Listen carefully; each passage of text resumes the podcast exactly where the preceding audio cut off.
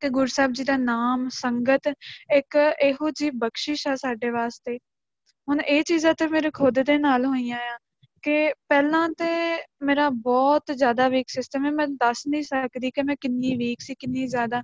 ਮੈਂ ਸਕੂਲ ਦੇ question paper ਵੀ ਦੇਖਣਾ ਨਾ ਟੈਸਟ ਦਾ, ਜਾਂ ਇੱਕ ਕੁਐਸਚਨ ਵੀ ਮੈਨੂੰ ਕਿਸੇ ਨੇ ਪੁੱਛ ਲੈਣਾ। ਮੈਂ ਬਹੁਤ ਘਬਰਾ ਜਾਣਾ, ਮੈਨੂੰ ਚੱਕਰ ਆਉਣੇ ਸ਼ੁਰੂ ਹੋ ਜਾਣੇ। ਘਰੇ ਕੋਈ ਵੀ ਗੱਲ ਹੋਣੀ ਛੋਟੀ ਮੋਟੀ ਗੱਲ ਹੋਣੀ ਸਭ ਤੋਂ ਪਹਿਲਾਂ ਮੈਂ ਡਿੱਗੀ ਹੋਣਾ, ਮਤਲਬ ਮੇਰਾ ਇੰਨਾ, ਮੈਂ ਕਦੀ ਕਿਸੇ ਨੂੰ ਕਿਹਾ ਵੀ ਨਹੀਂ ਕਿ ਮੈਨੂੰ ਕੋਈ ਪ੍ਰੋਬਲਮ ਆ।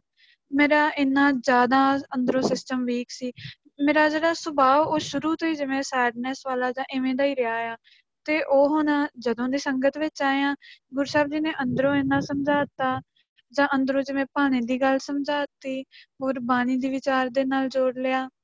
ਮਤਲਬ ਇੰਨੀ ਗੁਰੂ ਸਾਹਿਬ ਜੀ ਨੇ ਬਖਸ਼ਿਸ਼ ਕਰਤੀ ਅੰਦਰੋਂ।